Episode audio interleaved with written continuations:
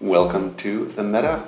This is episode, I don't even know what number, season 46 to 47. I don't actually track the episodes here. Anyway, if this is your first time here, welcome. If it's your second or more time here, welcome back. Um, what is the show? We look at the state of the competitive GAC meta once a season.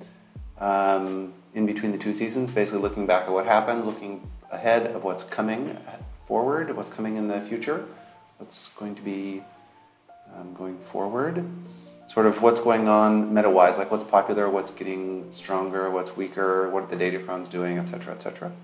Um, by the way, my version of competitive in terms of what data I analyze and where my perspective lies is in people either in the top of Kyber 1 or who want to be as high as they can go. Obviously, it's very different depending on what size your roster is, so it could be players of all levels. For example, I'll start the video now in the background, background YouTube video. Great guy, still plays, very smart, excellent approach to roster development um, yeah, check him out if you're. He's a. Uh, actually, I don't know his GP to be honest. I think he's in he's in Kyber three. So I guess he's probably around like nine or ten million, maybe. I don't recall off the top of my head. Anyway, really nice guy, very smart, lots of interesting perspectives on stuff. So, who am I? Um, I am not at 10 million. I'm more at like 13 million size. I'm in the top, you know, 100 somewhere usually, depending on what's going on, my available time. Right now, in between seasons, I'm 30 something. Um, but really, more importantly, I watch a huge amount of GAC fights. So I have a pretty good grasp on what is the meta. I look at a lot of GAC data on from GA, GG Insight, swgoh.gg Insight some data I have access to, a few little tools I've built, etc., etc. Um, and so that's where the basis of my opinion is coming from. Um, by the way, a big part of it too is because of the community that is out there and enjoys GAC as well. Um, sort of like submit your own counter portal we have on grandarenascience.com. I think this last season we got well over 100 counters submitted there not all were accepted. You know, some are duplicate or some don't have Datacron details or something like that. But pretty awesome the amount that people are contributing themselves. Um, it, it, makes my job a lot easier, or I get to I'm able to see content creators or just videos from individuals that I wouldn't normally see. Anyway, blah blah blah blah blah. Thank you is what I'm saying. So, how are we going to format this? Um, three separate or four separate areas really 3v3 and the current datacron sets 5v5 and the current datacron sets ships and then an overall sort of like where the game meta is and how it relates to relates to competitive pvp uh, so there's a bunch of text here. These are sort of my notes to myself. If you wish to read it you can pause or ping me on discord and i'll send you all the text if you want. Um, so, what's going to happen in this upcoming 3v3 season with set 11 and set 12 together? I think it's well, I in general I'm a 3v3 enjoyer because of the general wider variety of I mean you use overall you use more characters, obviously more teams. Um, so there's a lot more it's not just all, you know, I guess in regular 5v5 you have eight GLs and then you know 14 other teams. And of those 14 other teams there's Reva and Starkiller and Malgus and stuff. So you're always going to use those most of the time. So that really you have like approximately 10 non-GL teams to use in 5v5 whereas in 3v3 you have um, I think it's 15 teams altogether on offense and 15 on defense not counting ships of course so really only half of them are like GL and equivalents so I find that it makes it a little more interesting. Um, yeah, 30, 30 teams overall. So, what does that mean for more interesting than next season? I, it's mostly with the impact of set 12. Because set 12 is really an offense, I don't want to say only, but yeah, sort of an offense only. I'm going to contradict myself very shortly. Offense only um, Datacron set. Like Aphra, for instance, terrible on defense, especially with this set. Really good on offense, both in threes and fives. Um, okay, I'm completely contradicting myself. It does take some teams that didn't have a Datacron prior to this set and make them potentially good on defense. Like um, you'll definitely see Tuskens on defense. They had like decent stats from set 11, but really with their Datacron in set 12, I think especially in week one they'll be on defense. As soon as week one is over, not really. Like the defensive stats for them are horrible on set 12 and they'll die to a bunch of stuff. But still can surprise some people if they're not ready for it. Um, or, you know, when put with a bunch of other teams that take the same counters that are used against them, then yes, could be good. Um, I think the only, and Jawa, Jawa is also for those few people who have Jawas at a level that they can use them um, with Datacrons. I think Jawa's with um, their, their level 6 mostly. You know, maybe Jawa Scavengers level 9 if you got lucky enough for that. But with the Jawa level 6, eh, they'll be annoying in, in 3v3. I don't think really devastating. More so in 5v5, just when there's so many more potential thermal detonators. But in 3v3, they'll be interesting, but not crazy. Um, so what matchups are really changing then? If we look at, if we put aside the new things, what match matchups are changing in this 3v3 season compared to the, the last 3v3 season? Um, so Leia, not really changing. That's still going to be SLKR, Malicos, and KRU. Um, and then you could Reva cleanup or you know, maybe JML cleanup or something like that. Um, mirrors, people are definitely going to keep their Leia on offense a bit, but I think, especially in 3v3, Leia is better on defense because the SLKR KRU Malicos is still, I think I put the stats in here somewhere. Um, it's the same as the Malicos one, I think. It's like 75% win rate, so it can definitely still be messed up, especially if the opponent or your Malicos doesn't have all the Omicrons. Three is a lot. Maybe you don't have a good Datacron, you know, def- defense stacking level six, etc. There's some certainly risks there. Still, it's quite good. If you do have all of those things, your win rate's much higher than 75. I would say it's closer to like 85, 90. Um, so, what else is set 12? Yeah, see, here's the thing. This is where it's a little like rock, paper, rock, paper, Datacron. Um, Jawa has a really good Datacron. Jawa and Boushh together have a great Datacron. But like the vast majority of it is completely countered by JMK, which is the main counter to Jawa before, anyway. And with JMK and Scoundrel no revive, you kill um, Kyrgyzstan, and problem solved. Like, it might take a little bit longer, but it's still going to be an easy kill for JMK. So nothing really changes that much there.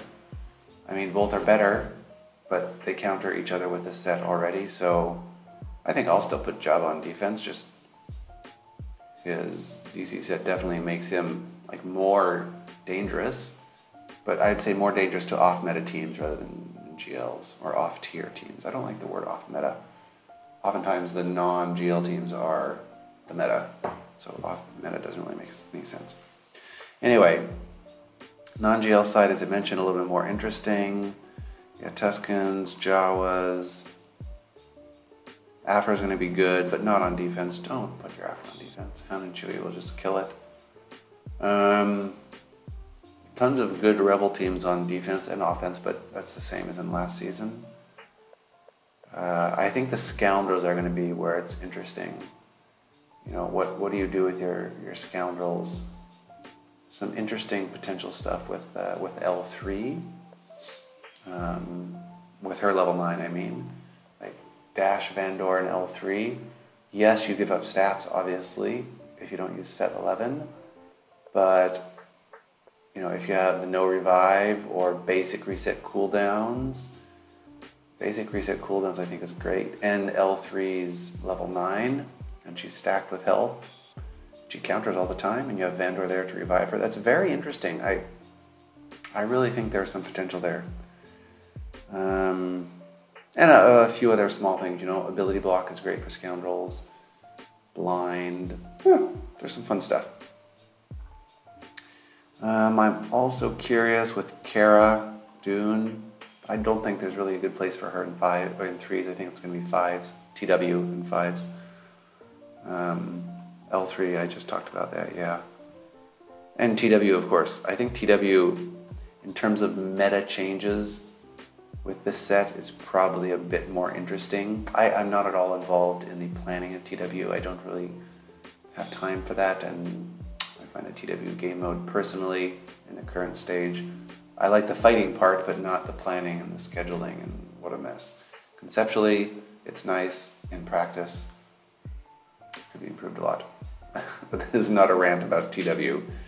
Um, but anyway, I do think definitely for this this month, this season, I guess, of, of these Datacrons, set 12 is going to be impactful in, in TW. Mostly with, you know, how does Jawa and Leia play together? Where does Aphra go?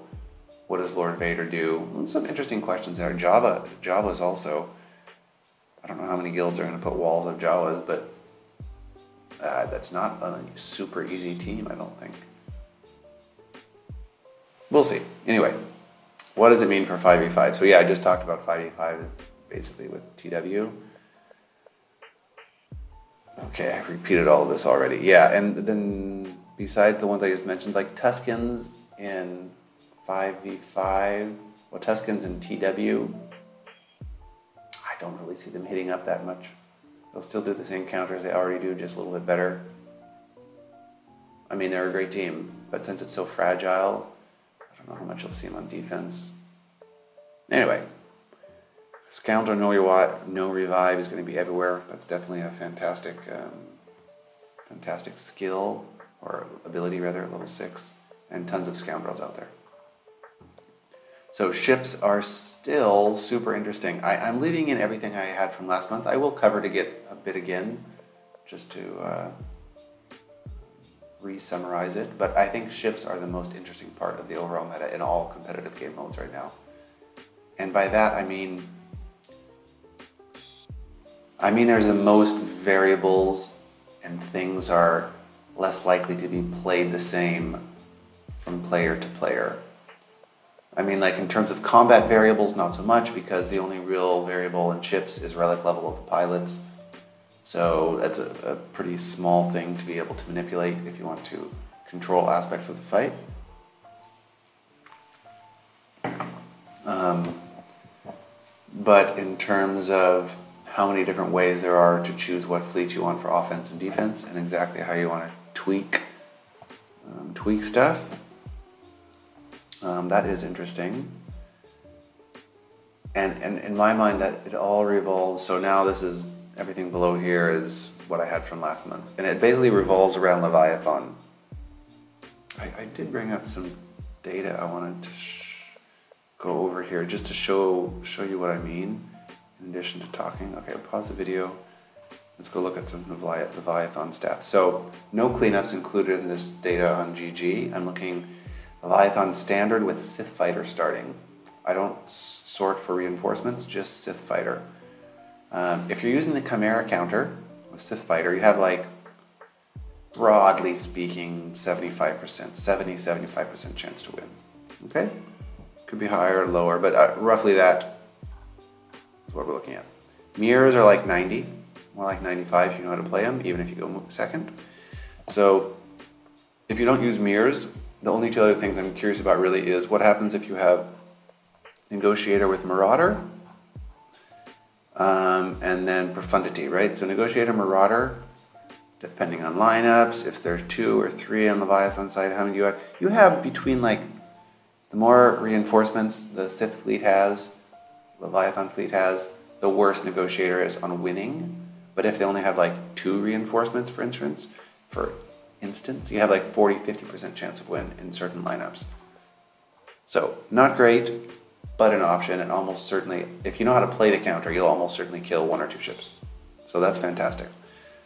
Um, but Chimera is still better. So, let's look then if we have Profundity versus this Chimera lineup. Okay, again, two reinforcements we can see on Leviathan side. Terrible. Always have three reinforcements. You must have three. Two is really bad. But look, three reinforcements. For some weird ass reason, the scimitar is coming out first. Somebody doesn't know how to pet their set their reinforcement or play there, and profundity wins 80% of the time. If you look at everything on average overall, and you exclude the really dumb stuff, profundity still has like 60, 65%, 10, 15% chance less than Chimera to beat Leviathan. It's really good. Really, really good. So you'd sort them by Chimera, Profundity, Leviathan in terms of best chance of one shot. For Sith Fighter starting.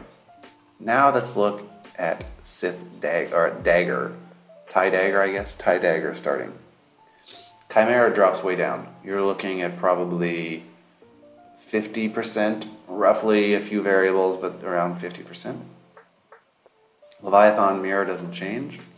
And then if we want to look at Negotiator again, with Marauder, of course, what does Negotiator with Marauder do? Whoa, that plummets also. Not a ton. I wouldn't say it plummets. It goes down a bit. You're you're looking. Oh, sorry, it goes up a bit. It goes up a bit. You're looking at probably around 55%. I know if you look at these numbers here, they don't necessarily say 55. Like this one is 50, this is 43, this is 44, this is 48. But if you go in and look at all of the, or not all, but some of the examples and the relic levels that people have on their pilots, you're looking, it's a little bit better with the dagger starting than with the Sith fighter starting with Negotiator Marauder. Again, you don't have to you have to know how to play it, but your chance of winning goes up about five to ten percent. Okay, for dagger starting. Now, dagger starting, what happens with profundity if you're using profundity? Here is where it gets really interesting. Dagger starting is terrible. This is the important one we're looking at here. Profundity with only two reinforcements. This is not a few examples, this is 44 examples. Profundity with only two reinforcements, or with zero reinforcements, 75% win rate. Yep. Don't start dagger if your opponent has profundity. Now, they may not think to use it, in which case, great, great for you. But profundity um, is fantastic against Leviathan with dagger starting. I wouldn't start dagger personally. Unless you want your opponent to use profundity, which makes your executor triple attacker a little bit more difficult if you have that on defense. Again, so there's an option. However, executor triple attacker can fall to chimera pretty reliably as well. Not as well, not as reliable as profundity, but they can do that too. Something to think about. The last option for Leviathan here is Mark 6 starting. Mark 6 starting doesn't really stop Chimera. Mirrors are 100% instead of like 90. Profundity is still 80, 80% with full or even more with less. Negotiator goes up to 60, 70, 80%, 65%. Don't start Mark 6. Worst choice. Maybe you'll throw some bad opponents off or something. Um, but that's the worst of all the three starting. So don't do that. Anyway, that's the sort of basis of why I think ships are interesting. Because depending on what you put with your Leviathan, or you could even keep your Leviathan for offense, then you have a lot of other options. Negotiator, Marauder is good, very good on defense. Not quite at the Profundity Executor level, but good. I've seen I've seen Profundity's time out against it. Poor play, like should have been a win. Um, I have seen it destroy executor teams. Only the triple attacker version, not the Houndstooth version. Um, executor being the attacking team. Again, I think bad play could have been better because um, executor can beat it quite reliably, but it's still a pretty good team on defense. Um, so that's an option for a, a, third team on defense, depending on if, assuming you're putting like finalizer, finalizer, you're putting Leviathan and um, executor triple attacker and negotiator, that's a it's a tricky-ish puzzle for your opponent to to solve. Very solvable, um, but definitely some RNG in there, and you have to be good on on offense as well. and you have to without negotiator because that's a great offensive team. I would say it's a better offensive team than defense because it can technically kill all of the meta fleets, just not 100% in all of them. Very interesting. So let's, again, here's a bunch of interesting text. I summarized a lot of it. Let me continue the video from still plays. I summarized a lot of it, but I mean, read it if you'd like to. I'll scroll through sort of slowly. La la la la la. Okay.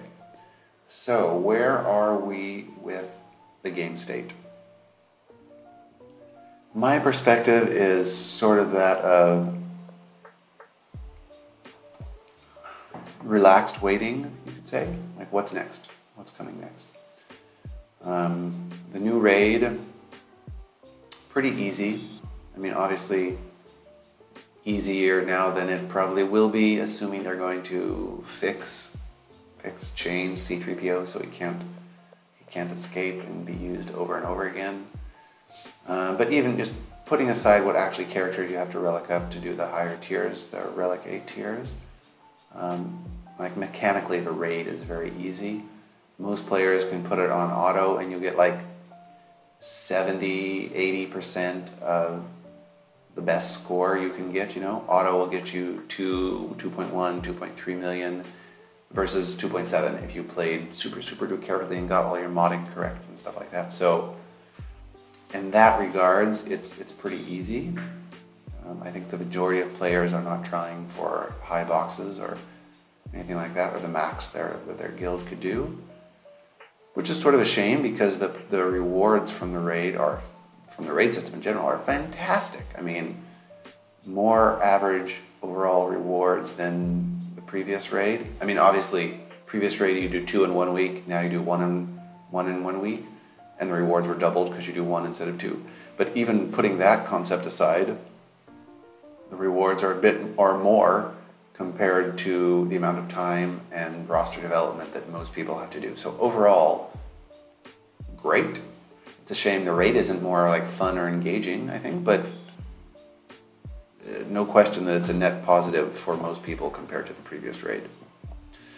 Um, yeah, Rise of the Empire, the TB is, is easier every every month, which makes sense. Like you have more most people every month have more characters to use, so easier. And in general, let's uh, you know do your operations and then do a, the few battles that you want to do. You know the ones for currency or if you're pushing for a certain star or something like that.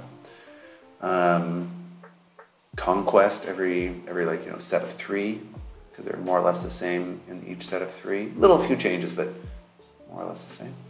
That's easier every time. I mean, yeah, I don't I don't find I don't mind conquest at all, conquest at all. Now that they introduce simming, yeah, it's sort of fun. You know, the, the week before conquest, I'll usually go in and I'll make the teams that I know are part of the quests or the feats or accomplishments, whatever they call them. Um, I'll make the teams I know I'll need in my my squads tab, and then during conquest, and then plus a bunch of like the teams that I know will kill everything. And then when it starts, I just go click the teams, do each one four or five times, whatever, depending on what zone I'm in, what data, what um, I'm calling them data datacrons in Conquest, what discs I have in Conquest. Very easy. I mean, the only challenging one is the beginning of this set where the bosses were really hard, but still you could beat it with GLs if you give it a little bit of effort. Or a lot of effort, I mean, the, the bosses were annoying. I, I beat, I think, the first two zones when they were hard, but it was really like a ray ray situation made it quite reasonable. Anyway, um, TW I find still sort of unengaging. Again, I like the fighting part. I like you know the sort of camaraderie and rivalry aspect of it. I don't really don't really engage in trash talk or anything like that. That's not really my thing. Um, but like I know it's it's cool for a lot of people.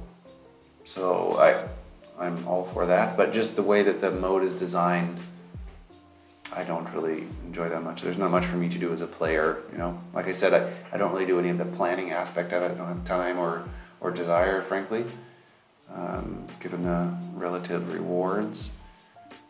But um, the playing part is pretty easy. Do your, you know, eight, nine, ten, whatever battles, depending on if you're cleaning up for somebody or not or whatever. And then that's it. You're you're you're done. So GAC is still where I'm I'm getting most of my enjoyment. You know, that's where I use my characters. I can choose how I want to use them. I can prepare and mod and use datacrons that I've I've acquired in the way that I wish. To me, I find that really enjoyable. I like the combat aspect, the fighting aspect. You know, playing another player. Depending on how much effort you want to put in, you can plan a lot or plan a little. Like that's that's great. I really like that quite a bit. Man, he got destroyed by Jabba. Hope if that's good. Video in the background for people listening on the podcast. Um, yeah, so I really enjoy GAC, but moving on to the next section here. GAC is still a bit of a grind. Now, I don't really mean that in a negative way exactly, but there's very little motivation besides the crystal rewards or, you know, the sense of pride and accomplishment, I guess. And for me, in GAC, I've done everything essentially except be number one. And why would I want to be number one? There's not even a title. if there if there was a title, I would fight for number one. But without a title, you know, I've been number two. I've fought the number one player at the time and in the you know the top eight bracket a few times and all of that. And the fights are certainly interesting, you know. But the amount of time it takes to prepare and to compete at that like that level, for me at least personally, it's not really worth it.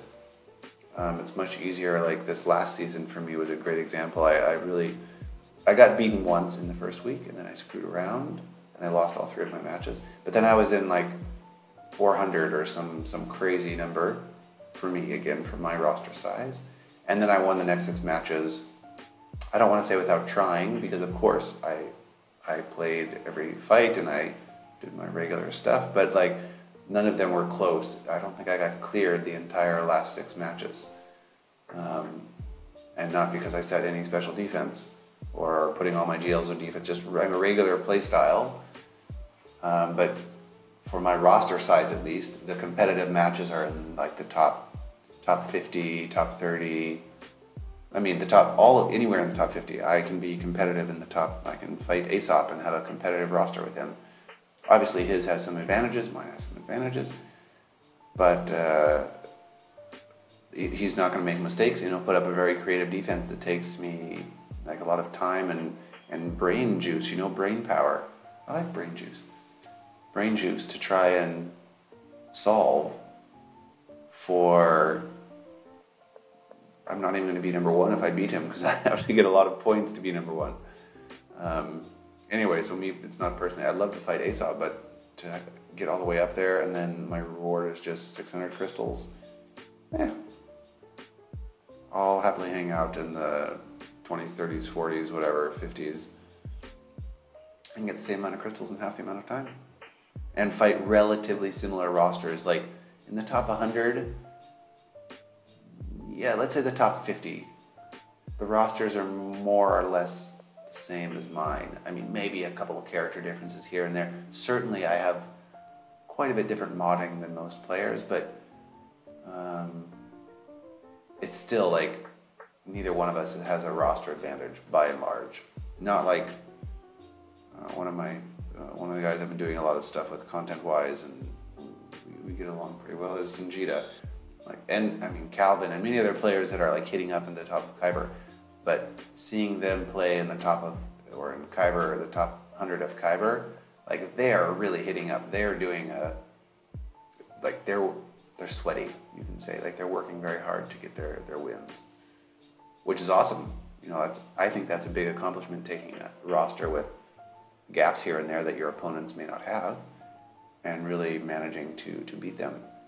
But at least for me in my roster, I don't really have gaps like that, so mostly I win because I don't make mistakes, and I my opponent loses because they make mistakes. Not that I'm taking advantage of the roster differential. For me, at least, that's how generally it works.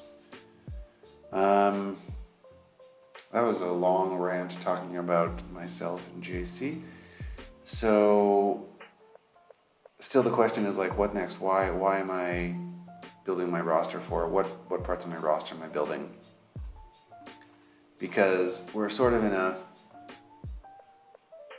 fugue state. Um, there's not a lot of movement now. Like at, at the top, at least, at the you know, once you have a steady supply, a steady new income of Relic 8 materials, and you're just waiting for characters that are behind a paywall, you know.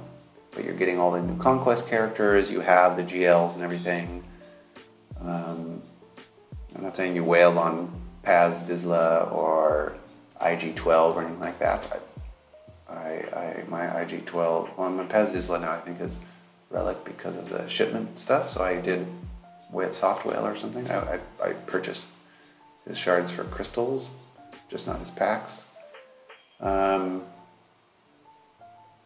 anyway, so while we're waiting for you know the next new character to come out to be able to be farmable acquiring gear and stuff like that, for me the only thing that I really enjoy is GAC. That's like every week there's a few new three you know three new opponents or I've fought most of them before already but three opponents with new rosters, new strategy, new plan, everything. That's that's interesting and fun for me. But there's no real new game systems. Like even the new raid, once you figure it out, it's just doing it over and over again. You're not getting a new character. You're not getting some exclusive reward from that. So that's sort of what I'm I'm waiting for.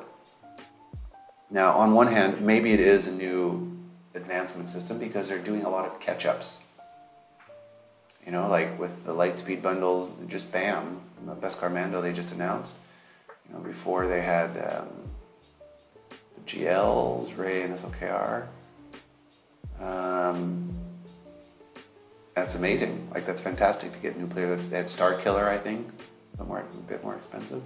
So these catch-up Lightspeed bundles are awesome to get players up to speed, like to get to a level where they can compete with other players again and participate in other parts of the content content like you know do the pve content you know do tb and conquest and blah blah blah but i think what many people stay in this game for is the the active players at least the competitive players of course competitive players are staying for pvp but you know like the ones who are really trying to achieve something I, I guess some people play the game just to build out their their characters, but I think most people want to do something with their characters.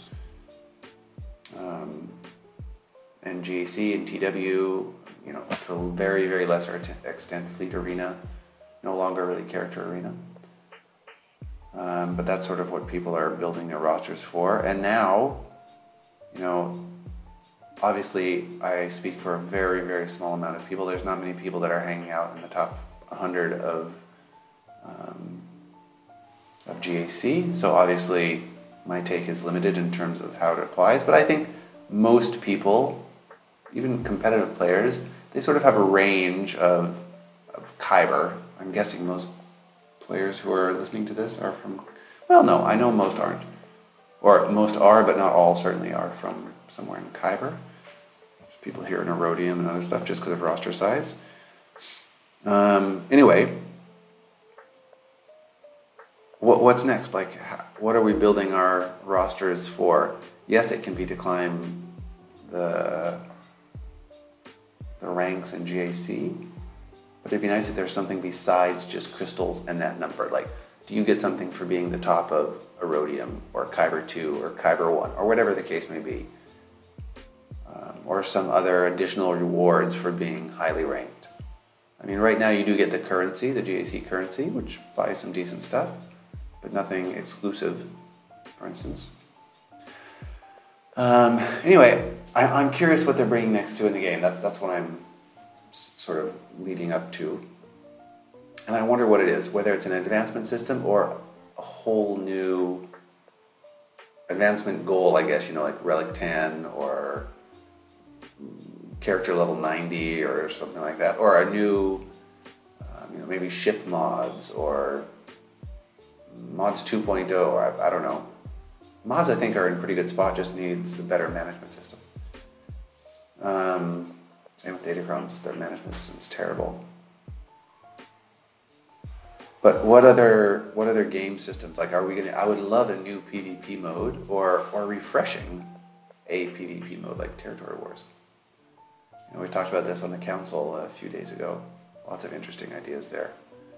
Um, I was thinking also, it's possible they do like next year could be the complete because we're so balanced in terms of like competition, I guess, and they're bringing and making it so much easier for people to catch up to the end game in a bit, you know, to get more GLs and competitive characters or or key, let's say, meta-defining units.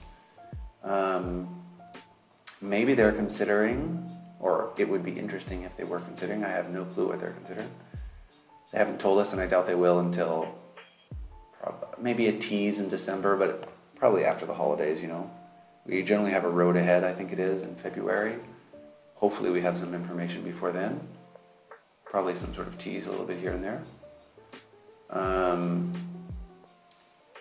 but what if they just redo the whole PvP system, you know? And to me, PvP system is Arena, Fleet, GAC, and TW. So Arena is already more or less unimportant. You do get some rewards. I admit I do one battle a day to get my number one position, usually like three hours before, because like not many people worry about it.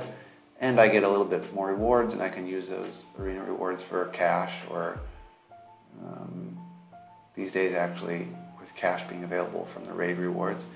I use the arena rewards for um, for shards for the shard shop, which is great. Um, what if they just redid everything? They took out fleet or yeah, changed fleet, arena, GAC, TW. Might even remove one of them altogether. You know, they could remove arena, just move the rewards to someplace else. Um, really change it so there's not like this payout system of fleet anymore. Because frankly, I don't think it's really good for anybody. There's not much benefit in that seeing as how much they're pushing like the guild cohesion bit with uh, raids, the raid system, TB, etc. You know, maybe they build out a much better territory war dynamic, erase altogether fleet and arena. Like you don't need those at all. You maybe you do one battle a day, but you can do it anytime you want. You just have to win the battle. I don't know, or maybe take away that requirement altogether. Um, Yeah, but maybe they could redo entirely the whole PvP dynamic, like system, like sort of like how they redid the raid system. You know, all of them feed into the same reward category. Um, the the dynamic like dyna- dynamic in terms of when you do it and how often you do it that's all changed they removed a bad one you know challenge rancor is gone altogether so they could easily remove dynamics or pieces of the dynamic they don't like anyway, I'm very curious what they do. And maybe it's none of this. Maybe it's not PvP. Maybe it's not a new advancement system. Maybe it's we just get another raid and that's what happens next year. That would sort of be a shame because PvP really is a bit languishing now in the game. There hasn't really been any touch-ups in quite some time. The squish change was good. Like that's that's overall net positive crystals for the majority of players. I have no complaint. That's fantastic. Um, yeah, let's see what else I was talking about here in my notes. Yeah, sort of more background on why I think they're going to introduce a new game dynamic, either a new advancement mechanic or a new game mode, or totally redesign some game area, game systems. Because all the GLs sort of have their lifter with Darth Bane, the only one that doesn't really have a lifter is SLKR. But does he really need one? He has Hux. I don't know if you consider that a lifter, sort of. But it doesn't really doesn't do that much, honestly. I mean, it's great in 5v5, but in 3v3, not really. And SLKR doesn't really need a lifter. It would be nice for him to have one, you know, like if you could do SLKR battles sort of how they hinted Darth Bane will remove the need for Wat. You know, maybe SLKR you could find some to remove the need for for Wat and Armorer. But that would be a super powerful character. Do you really want to give that to a GL already? I'm not so sure. Anyway, just more background for why I think they're introducing some new system. Um, yeah, that's about it. Now, what's wrapping it up? So, I, I like the game quite a bit right now. Oddly enough, I find it sort of relaxed. Like with with simming of Conquest, oh, that's so amazing. I think in the time I've been in Conquest so far, I'm one or two, I'm like I think like maybe 50 points away from the red box. Um, I only do 50 or 100 refreshes. And I think I've taken three days. I was just busy with other stuff, and I've simmed like all of my refreshes on Sims just for you know Datacron farming stuff. I, will still finish my get red box in the next probably three days or something like that. It's super easy. It's wonderful. I love it. Um, and with the new raid being so low investment on time, I love that too. I, it just altogether, it's a nice amount of time. I wouldn't mind playing the game more. I, I wouldn't mind doing more GAC, for instance. Um, but I, I can't. Like, there's no way to do more competitive stuff. My competition in TW is like the guild, I guess. Can I place my teams on defense faster? Whatever. It's not actually a competition. I'm just saying, like, for me, there's no competition in TW. Just follow orders, not actually make any decisions for myself. Um, besides being in the fight and not screwing up the battle, but that's something that, that I, I, really enjoy, so that's, that's fine. But yeah, it would be nice to have a way to actually choose if I wanted to do some more of the content. I, like arena, I can go in there. If I wanted, I could do another fight in arena. It gets me nothing, like not even a gold or something like that. Um, but I could if I wanted it'd be nice if there was a competitive way, like uh, where you could go fight and maybe you get a little bit more ranking or something like that, um, or a very small award if you do, you know, a certain amount if you gain so much ranking in a week or in a day or something.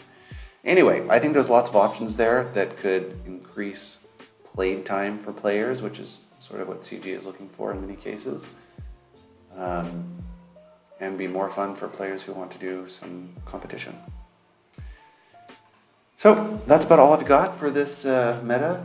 42 minutes. This is probably the shortest one I've ever done. I hope you guys have enjoyed it. Um, love to hear what you think. If you have any ideas, feedback, thoughts, whatever, let me know in Discord, I guess, if you're listening on podcast, or if you're watching on YouTube, you know, leave a comment or something like that, as you wish. Uh, yeah, cheers. Good luck with your prep for season 47, and I'll talk to you guys soon in the Meta Moment podcast. Cheers.